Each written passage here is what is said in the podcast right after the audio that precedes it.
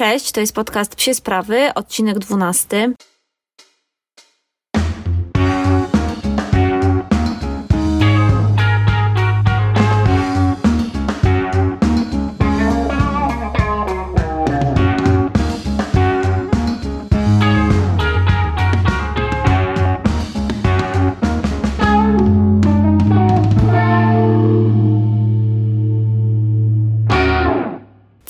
ciekawego w tym tygodniu? Właściwie to nie wiem, czy robiliśmy coś takiego, czego nie robiliśmy jakoś dawno. I znowu muszę Wam e, przekazać nudne informacje z naszego tygodnia. No ale nie, jak tak sobie w sumie pomyślę, to, to, to trochę ciekawych rzeczy się działo. E, w tę niedzielę mamy e, Łapa Targ w Poznaniu i myślę, że to będą naprawdę wyjątkowe targi pod tym względem, że pierwszy raz mamy w Poznaniu aż tylu wystawców i mamy naprawdę fantastycznych tych wystawców, mają super produkty, każdy jest inny, każdy robi coś innego to też jest dla nas bardzo ważne, że my przyjmując wystawców, bo my nie przyjmujemy każdego, tylko prowadzimy taką trochę selekcję e, i selekcjonujemy te produkty pod tym kątem właśnie, żeby asortyment się nie powtarzał, no bo szanujemy naszego odbiorcę i szanujemy to, że ludzie przychodząc do nas chcą na każdym stoisku zobaczyć coś innego. Nie chcemy też, żeby marki się kanibalizowały, żeby te produkty gdzieś tam musiały ze sobą konkurować, no bo to nie o to chodzi. Chcemy pokazać, że tych e, rzeczy robionych w Polsce jest naprawdę dużo, dużo bardzo bardzo fajnych i można wybrać, każdy może wybrać coś, co, co będzie pasowało właśnie jemu. E, więc w niedzielę jest łapa targ, więc jak sobie wyobrażacie, e, mamy mnóstwo, mnóstwo przygotowań, a z racji, że my obie z Zuzą pracujemy normalnie na etacie, e, to robimy to po pracy albo przed pracą i, i to jest naprawdę wyzwanie. to jest wyzwanie, e, żeby wrócić z pracy, w której pracuje się, obie pracujemy w branży kreatywnej i robimy bardzo kreatywne rzeczy, żeby jeszcze się zmurzyć i wymyślać coś fajnego, e, ale udało się i wymyśliłyśmy kolejną bardzo fajną akcję influencerską. E, zaprosiłyśmy e, trzech, e, troje influencerów z Poznania do współpracy z nami jako psi ambasadorzy naszych targów w Poznaniu i tym razem zaprosiłyśmy Paulę Gumińską, jej bułkę, zaprosiłyśmy WGWK i zaprosiłyśmy Oreo. To bardzo fajnie wyszło, zresztą zapraszam Was na Instagram Łapatarg i tam zobaczycie jakie paczki przygotowane przez naszych wystawców z produktami naszych wystawców wysłaliśmy do tych trzech influencerów, jak im się podobały. No i mam nadzieję, że będą też wkrótce pokazywać, jak te produkty mi się sprawdzają po prostu na co dzień. Oprócz tego e, w tym tygodniu miałam też takie wyzwanie, e, bo mamy teraz przerwę w treningach e, miesięczną, która jest spowodowana tym, że nasza super sala jest remontowana. No i wszystkim młodym psom z tego naboru, o którym Wam tutaj sporo mówiłam, zadałam pracę domową. Każdy z nich miał pracować nad innym, innym może nie problemem, co jakimś takim, hmm, jakimś takim elementem, który u jego psa może nie do końca świetnie działa. I dostali naprawdę bardzo różne różne zadania, ale kilka osób dostało takie zadanie, w którym miały pracować nad świadomością tylnych łap swojego psa. E, myślę, że dla Was psiarzy to nie jest żadna nowość, że część psów ma problem z tą świadomością tylnych łap i że są na to fajne ćwiczenia, e, które psa trochę uczą, że hej halo, coś tam z tyłu jest e, i, i to jakoś działa i, i, i trzeba to jakoś usprawniać. Więc nagrywałam im i opisywałam trzy takie ćwiczenia na świadomość tylnych łap z Ozim. Jeśli będziecie chcieli, dajcie znać, to chętnie je Wam e, tutaj wrzucę. Dzisiejszy temat e, podcastu mm, będzie krótki, natomiast będziemy mieli w nim e, znamienitego gościa.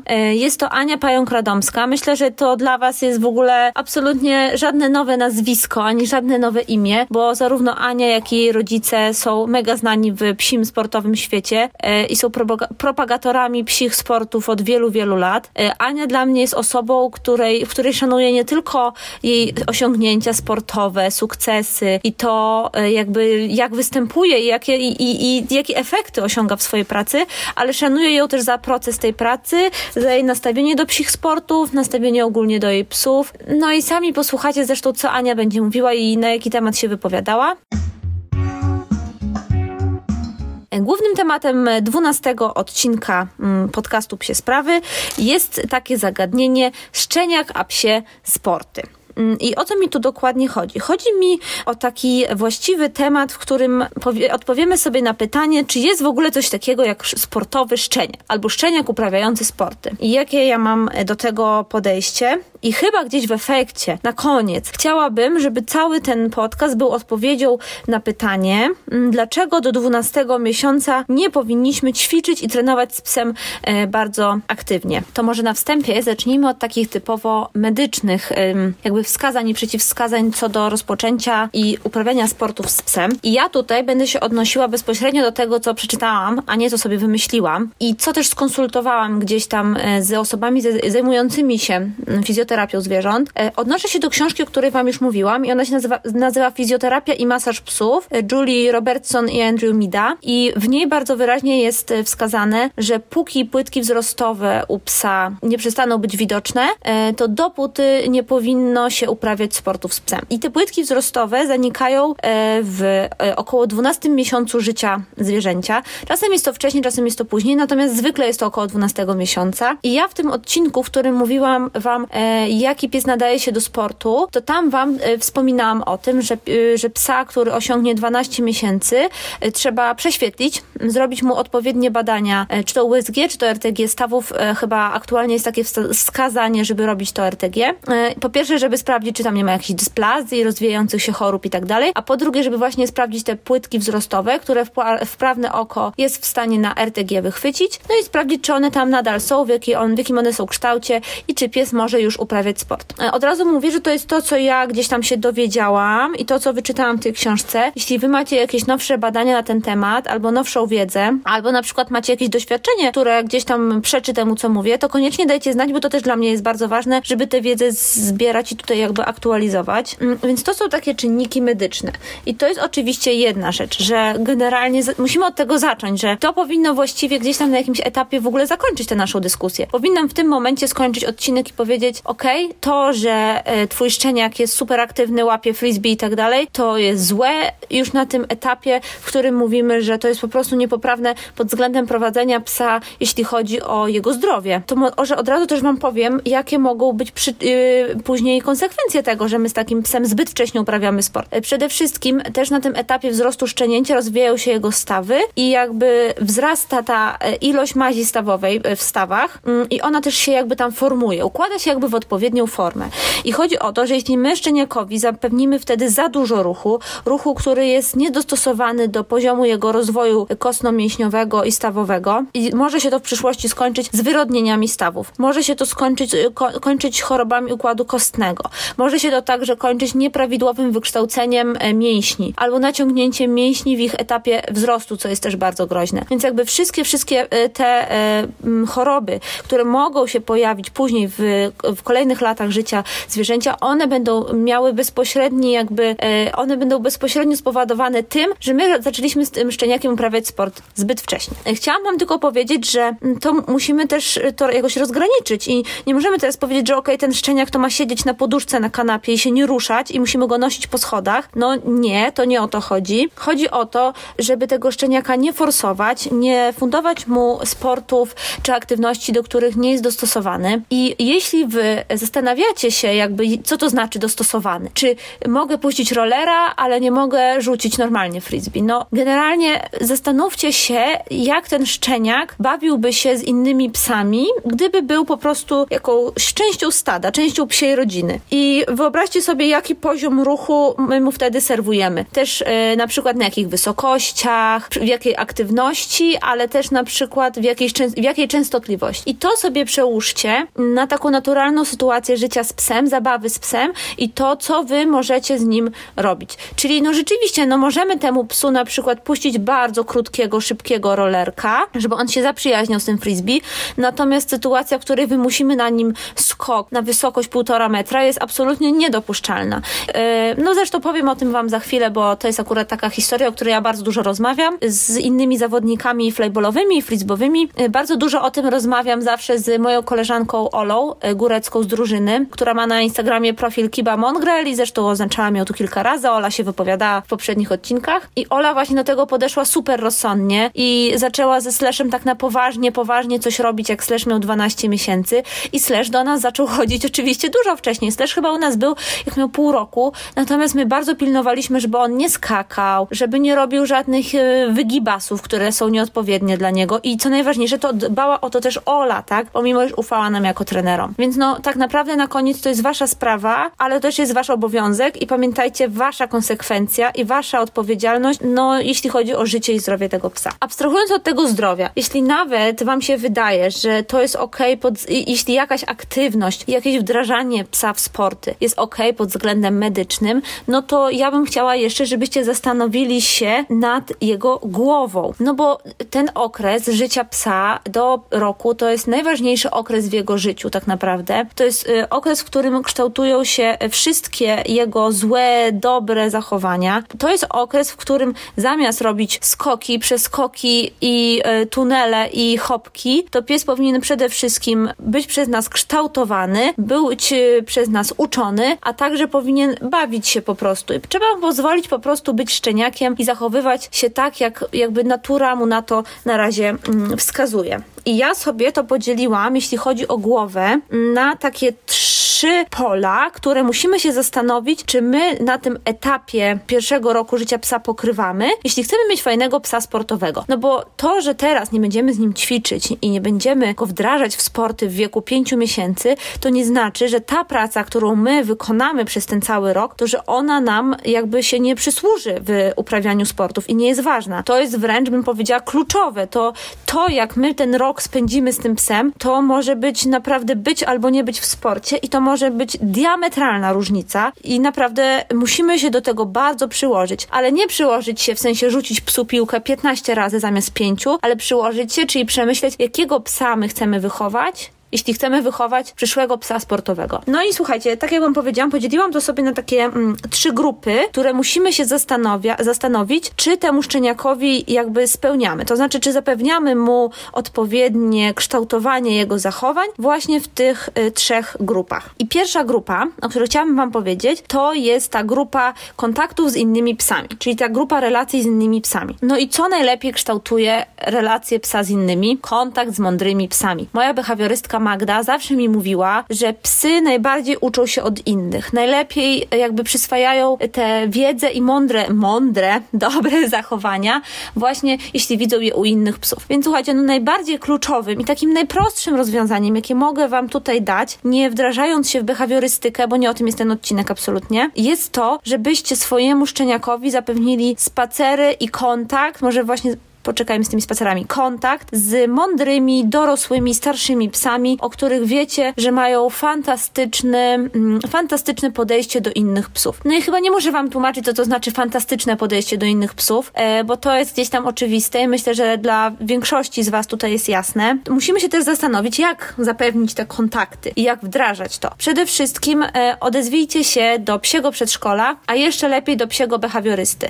Ja mam kilka super osób do polecenia, więc jeśli macie macie problem ze znalezieniem nawet w jakimś mieście poza Warszawą, to koniecznie się odezwijcie, ja Wam bardzo chętnie pomogę. I już tam mam tych behawiorystów posprawdzanych, więc najważniejsze to odezwać się do odpowiedniej osoby, a nie na przykład wyjść na spacer do parku i puścić swojego psa i pomyśleć sobie, a, któryś będzie mądry, to na pewno go nauczy, a tej reszty na pewno nie będzie słuchał ten mój szczeniak, przecież on jest taki kumaty. No nie słuchajcie, to o to musimy zadbać my, bo inaczej będzie tak jak na przykład u mnie, ja tak robiłam, przyznaję się w ogóle bez bicia, w ogóle o tym nie myślałam, puszczałam z Oziego tam, wiecie, na Fortach Bema akurat wtedy, bo tam mieszkaliśmy. No i on tam sobie hulał z tymi pieskami i tak super impreza. No jak się potem okazało, to trzeba było to odkręcać 3 lata, no, ale się udało dzięki behawioryst- behawioryście, więc zacznijcie od kontaktu z behawiorystą, z psią szkołą. No i ten kontakt z innymi psami będziecie nawiązywać przede wszystkim na spacerach. Te wasze, y, waszym pieskom, te mądre, starsze pieski będą pokazywały przede wszystkim, jak się schować na spacerach. Ale oprócz tego, co jest ważne i o co na pewno, jeśli będziecie to robić z behawiorystą, behawiorysta zadba, to wizyta wizyty u innych psów w domach. Nasz pies musi wiedzieć, jak zachować się u innego pieska w domu. Co więcej, powinien też y, przyjmować takie wizyty u siebie i powinien wiedzieć, jak ma się zachować, jak przyjmuje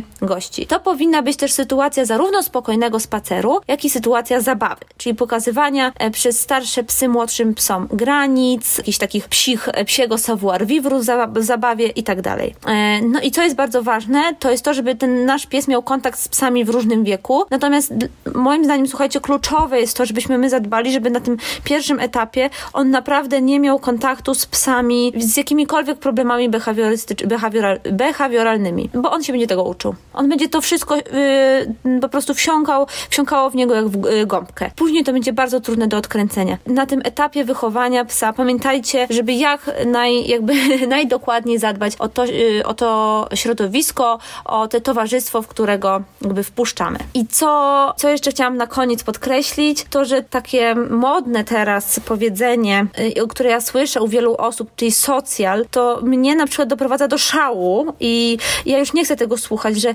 przyjechałem ze swoim szczeniaczkiem na socjal, więc wpuszczam go w grupę szalejących psów. No nie, no sorry, to nie jest socjal. To jest y, jakaś życiowa pomyłka i krzywda robiona temu szczeniakowi. Y, ja wierzę tylko w mądry socjal, a mądry socjal to jest socjal ze starszymi, mądrymi psami i takie psy znajdziecie moim zdaniem tylko pod okiem behawiorysty. Więc no słuchajcie, naprawdę nie kosztuje dużo. Tak naprawdę wcale nie kosztuje dużo ani kasy, ani czasu, więc no ja was skieruję od razu jasno do behawiorysty i tyle. E, chyba, że naprawdę uważacie, że macie taką wiedzę, która gdzieś tam zahacza o tą wiedzę behawiorystyczną. Więc no to go ahead. E, drugi e, taki obszar, w którym musimy rozwinąć psa i w którym musimy zadbać, żeby ten nasz pies zdobył odpowiednie umiejętności, które później będą nam niezbędne do uprawiania sportów, to jest taki obszar bodźców środowiska. Czyli musimy pieska po prostu zabierać w różne miejsca, musimy go poznawać z różnymi ludźmi i musimy go trochę wpuszczać w różne zachowania. Oczywiście wszystko to musi być w granicach rozsądku. Czyli od razu Wam mówię, że ja nie zapraszam żadnego szczeniaka na łapatar. No wiem, że to jest z mojej strony dość kontrowersyjne, ale my z Zuzią e, jakby jesteśmy bardzo świadomymi właścicielkami psów po terapiach behawioralnych i dla nas to jest niezwykle istotne, że pomimo iż na nasze targi można przyjść z psem, to nigdy nie trzeba i ja tak samo e, tutaj wszystkim powtarzam na podcaście, jak i na żywo, jeśli mnie spotkacie, że na łapatarg to nie jest miejsce dla szczeniaka. Naprawdę nie jest tysiąc lepszych. Więc zastanówcie się też, czy te miejsca są dopasowane poziomem trudności dla waszego psa. Czy one, czy to nie jest jednak za dużo bodźców, za dużo hałasu, za dużo ludzi. Pies powinien poznawać różne sytuacje, natomiast nie doprowadzajmy tego do ekstremum. Zabierzmy go na spacer e, do parku i przejdźmy obok placu zabaw e, z, dla dzieci. E, zabierzmy go do weterynarza tylko po to, żeby tam wejść i poniuchać. Super, w ogóle super o socjalu psim mówiły dziewczyny z podcastu Psia Stacja w tym odcinku o szczeniakach. To sobie,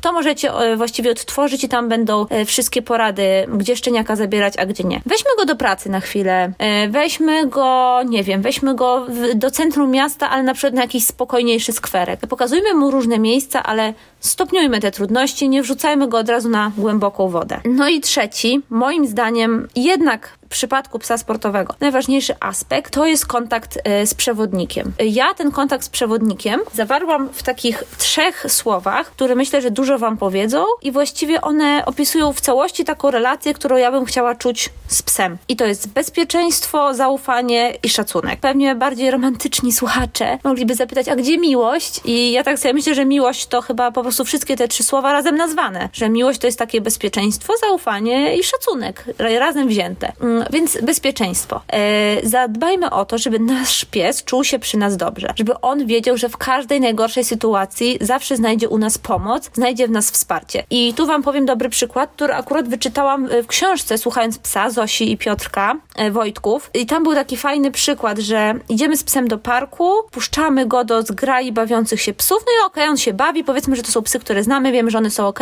No i w pewnym momencie któryś pies zaczyna go gonić, ten szczeniak przybiega do nas po pomoc, mamo, boję się, zabierz mnie stąd, a my mówimy, oj dobra, przestań, nic się nie bój i wypychamy go do tych psów. No więc chyba widzicie yy, smutek tej sytuacji. Więc ten rok, w którym nie będziemy jeszcze rzucać frisbee y, na dog dartby, ani nie będziemy pokazywać psu odbijania się od naszej nogi, ani nie będziemy pokazywać mu, jak zrobić poprawnie box flyballu. Powinniśmy wykorzystać na to, żeby ten pies później chciał to wszystko robić dla nas, bo wiedział, że okej, okay, cokolwiek się nie stanie tutaj, w tym miejscu, wśród tych psów, wśród tych ludzi, to jest moja mama, z nią jest najbezpieczniej, z nią jest najlepiej, ja się z nią czuję dobrze, bezpiecznie i mogę zrobić wszystko. Ja jestem w stanie pracować z nią w każdych warunkach po to to nam jest. I kolejnym jakby, kolejną, kolejną taką więzią, którą chcemy zbudować z psem, który ma być psem sportowym, to jest oczywiście zaufanie. No i słuchajcie, to jest jakaś taka absolutna podstawa, która się wiąże z tym poczuciem bezpieczeństwa. Tu chodzi o to, że ten pies sportowy, który będzie czuł do nas zbudowane na początku jego życia zaufanie, e, on będzie wiedział, że wszystko, co on robi, to jest e, jakby w obrębie tego, co my chcemy, żeby on robił i on nam ufa, że to jest najfajniejsze i on w pewnym czasie, nawet jeśli on trochę mniej lubi te sporty, czy nie jest taki zajawiony, to on będzie wiedział, że ta praca z nami, e, to sprawianie nam radości, po tym jak my się cieszymy za każdym razem, jak on coś zrobi dobrze, to, to jest po prostu element tej naszej więzi e, i element tego zaufania, że wszystko, co robię z moją pancią, to jest najfajniejsza rzecz na świecie. E, oprócz tego pies, który nam ufa, mm, będzie też dużo lepiej znosił wszystkie zabiegi fizjoterapii. Będzie lepiej znosił na przykład takie momenty, które będą dla niego trochę bardziej dyskomfortowe, E, na przykład, e, nie wiem, będzie musiał zostać sam w klatce, jeśli to jest jakiś tam problem dla psa, albo będzie na przykład musiał być u weterynarza zbadany. To jest nie tylko ważne dla psa sportowego, ale dla każdego psa po prostu, którego mamy. Dla psa sportowego to jest 10 razy bardziej ważne, bo on musi nam ufać w sytuacjach, w których na przykład jest zmęczona, musi pracować, jest zestresowana, musi pracować. I wiecie, to nie jest taki stres, który go wyłącza z pracy i że on robi to na siłę, natomiast on nam ufa i wie, że to jest najfajniejsza rzecz, którą my razem robimy i i bezpieczeństwo i zaufanie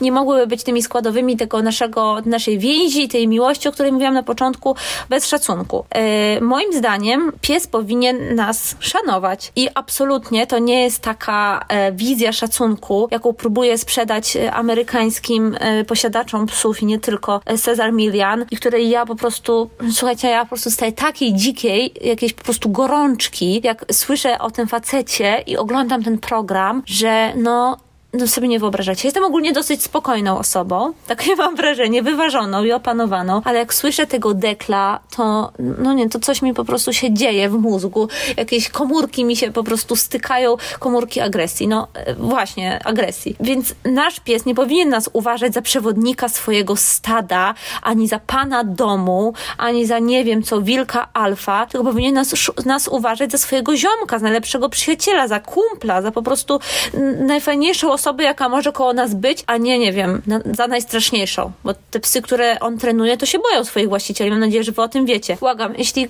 komukolwiek z Was wydaje się przez sekundę, że Cezar Milian ma rację, napiszcie do mnie, ja po prostu przyjadę do Was, gdziekolwiek jesteście i przekonam Was, że nie. Dobrze, już skończyłam, bo strasznie mnie denerwuje ten Cezar, dlatego chciałam od tego się odciąć, więc u mnie szacunek psa to jest przede wszystkim szacunek yy, dwustronny, obustronny. Ja bardzo szanuję jego i to, co on robi dla mnie i on szanuje to, co ja robię dla niego. I to jest taka więź, której mi się wydaje, nie da się opowiedzieć w ogóle. Myślę, że musicie ją poczuć i musicie wiedzieć, dopiero jak to poczujecie między sobą a psem, to będziecie wiedzieli, ok, no to jest ten szacunek. I ja na przykład na szacunek Oziego, wydaje mi się, że pracowałam bardzo długo. Tak mi się wydaje, że dopiero od niedawna ten szacunek mam. Tak może, może od roku, kiedy Ozzy poczuł nie tylko, że ok, już dobrze się dogaduję z psami, radzę sobie w kontaktach z ludźmi, e, jestem świetnym zawodnikiem flybolowym, e, jestem e, też, e, jestem też jakby wartościowym kompanem mojej panci, ona zawsze się cieszy, jak ze mną pracuje, jest na pozytywnych emocjach i w ogóle to tak się przełożyło, słuchajcie, mi się wydaje, na te sukcesy Oziego i na to, jak Ozzy pracował, jakie robił rekordy i tak dalej, dopiero to, jak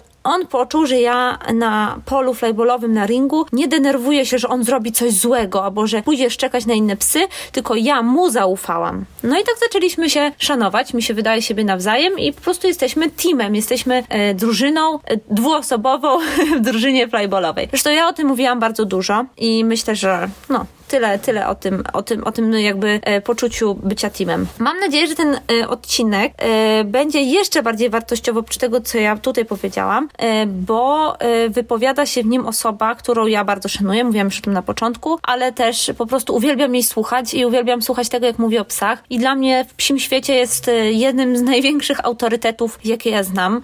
No i słuchajcie, no nie będę po prostu dalej tego przedłużała. Posłuchajcie jednej z najbardziej utytułowanych utytułowanych kobiet sportowców e, psiego sportu, w ogóle e, ogólnie sportowców, nie tylko kobiet. To jest chyba naj, najbardziej utytułowany psi sportowiec w Polsce. Posłuchajcie Ani Pająk-Radomskiej i tego, co ona wam powie o wychowaniu sportowca szczeniaka. Myślę, że niezależnie od sportu, podstawa zawsze będzie podobna, czyli zabawa z psem i budowanie relacji z takim szczeniaczkiem.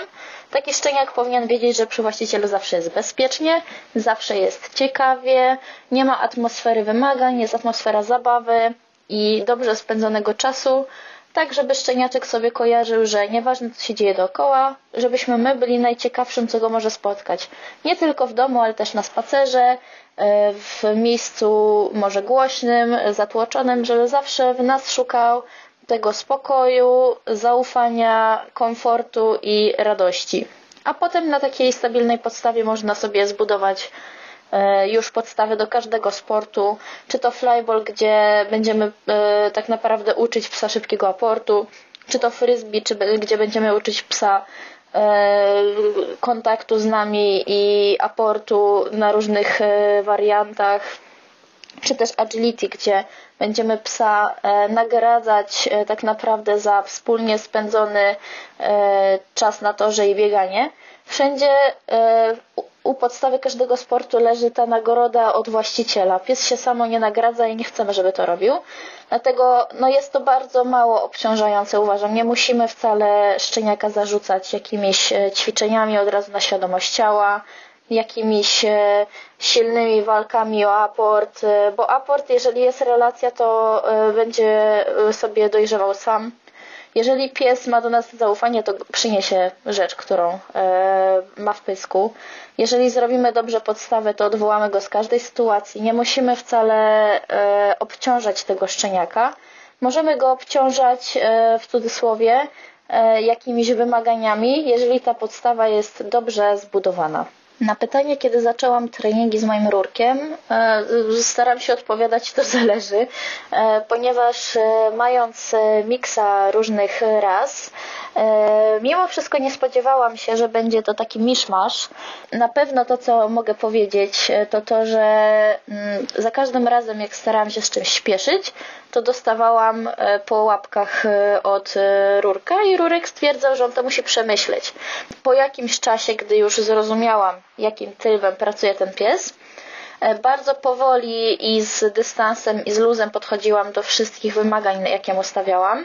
Dla niego było bardzo ważne to, żeby właśnie mm, najpierw zbudować z nim relację opartą na zaufaniu i na spokoju. I potem kolejne wymagania, jakieś malutkie, jakie przy nim stawiałam, to stawiałam mu e, z takim dużym dystansem, czyli mógł sobie zrobić z tym, co chce, mógł, mógł się zastanowić nad tym, co mu oferuję. I jeżeli mu to odpowiadało, no to bawiliśmy się w ten sposób.